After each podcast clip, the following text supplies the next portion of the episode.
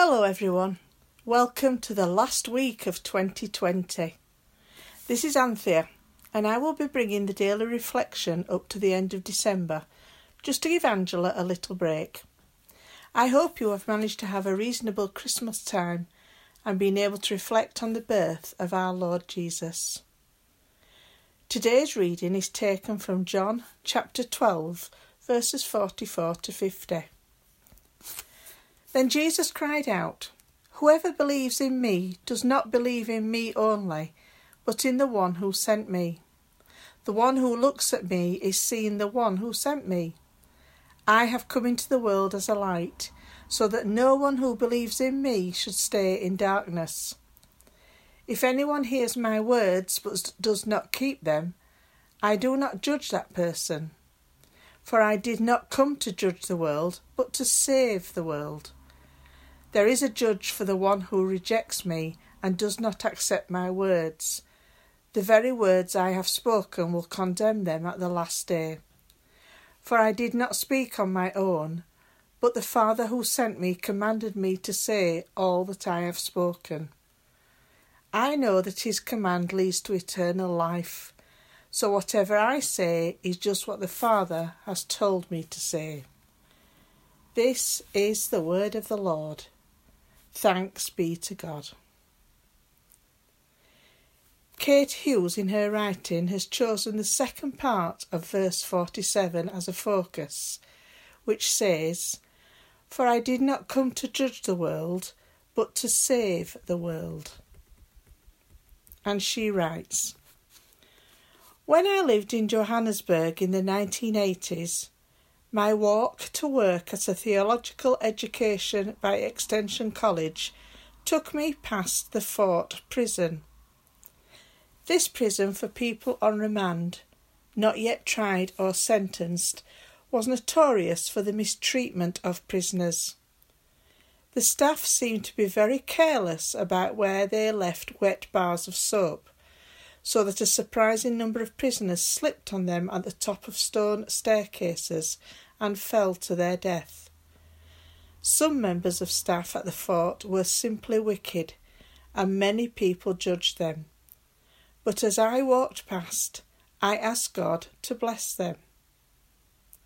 If this seems strange, blessing other people isn't simply a cosy way of making them feel better and having nice things happen to them.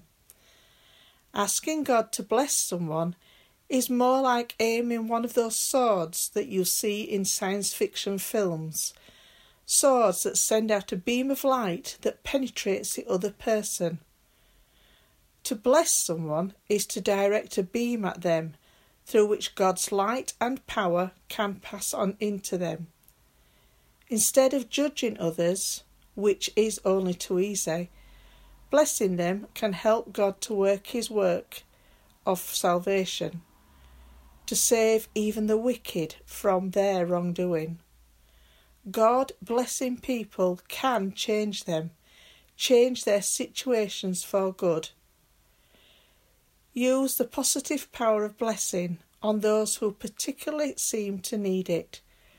Work with God to save the world and don't waste energy on judging people. Kate suggests as a further thought to think of someone who needs God's blessing. Ask God to bless them and hold them in your prayer as God brings His light to them. Let us pray. O God, May the power of your blessing change and save us all. As we think about that certain person who needs your blessing, may they feel you close to them.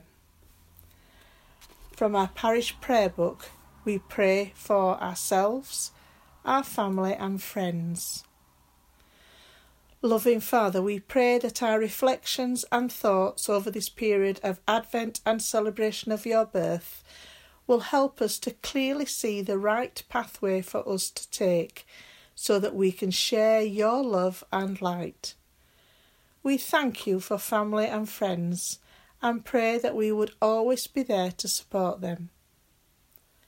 we bring before you, Lord, the people who live or work on Willowfield Drive, Willowfield Road, Woodnook Grange, Woodnook Lane, Woodlands Drive, Woodroyd, and Woodroyd Gardens. May your blessings be outpoured on all these areas in our parish. And we say together now the Lord's Prayer. Our Father, who art in heaven, hallowed be your name.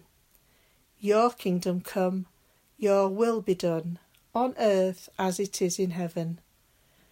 Give us today our daily bread, and forgive us our sins, as we forgive those who sin against us.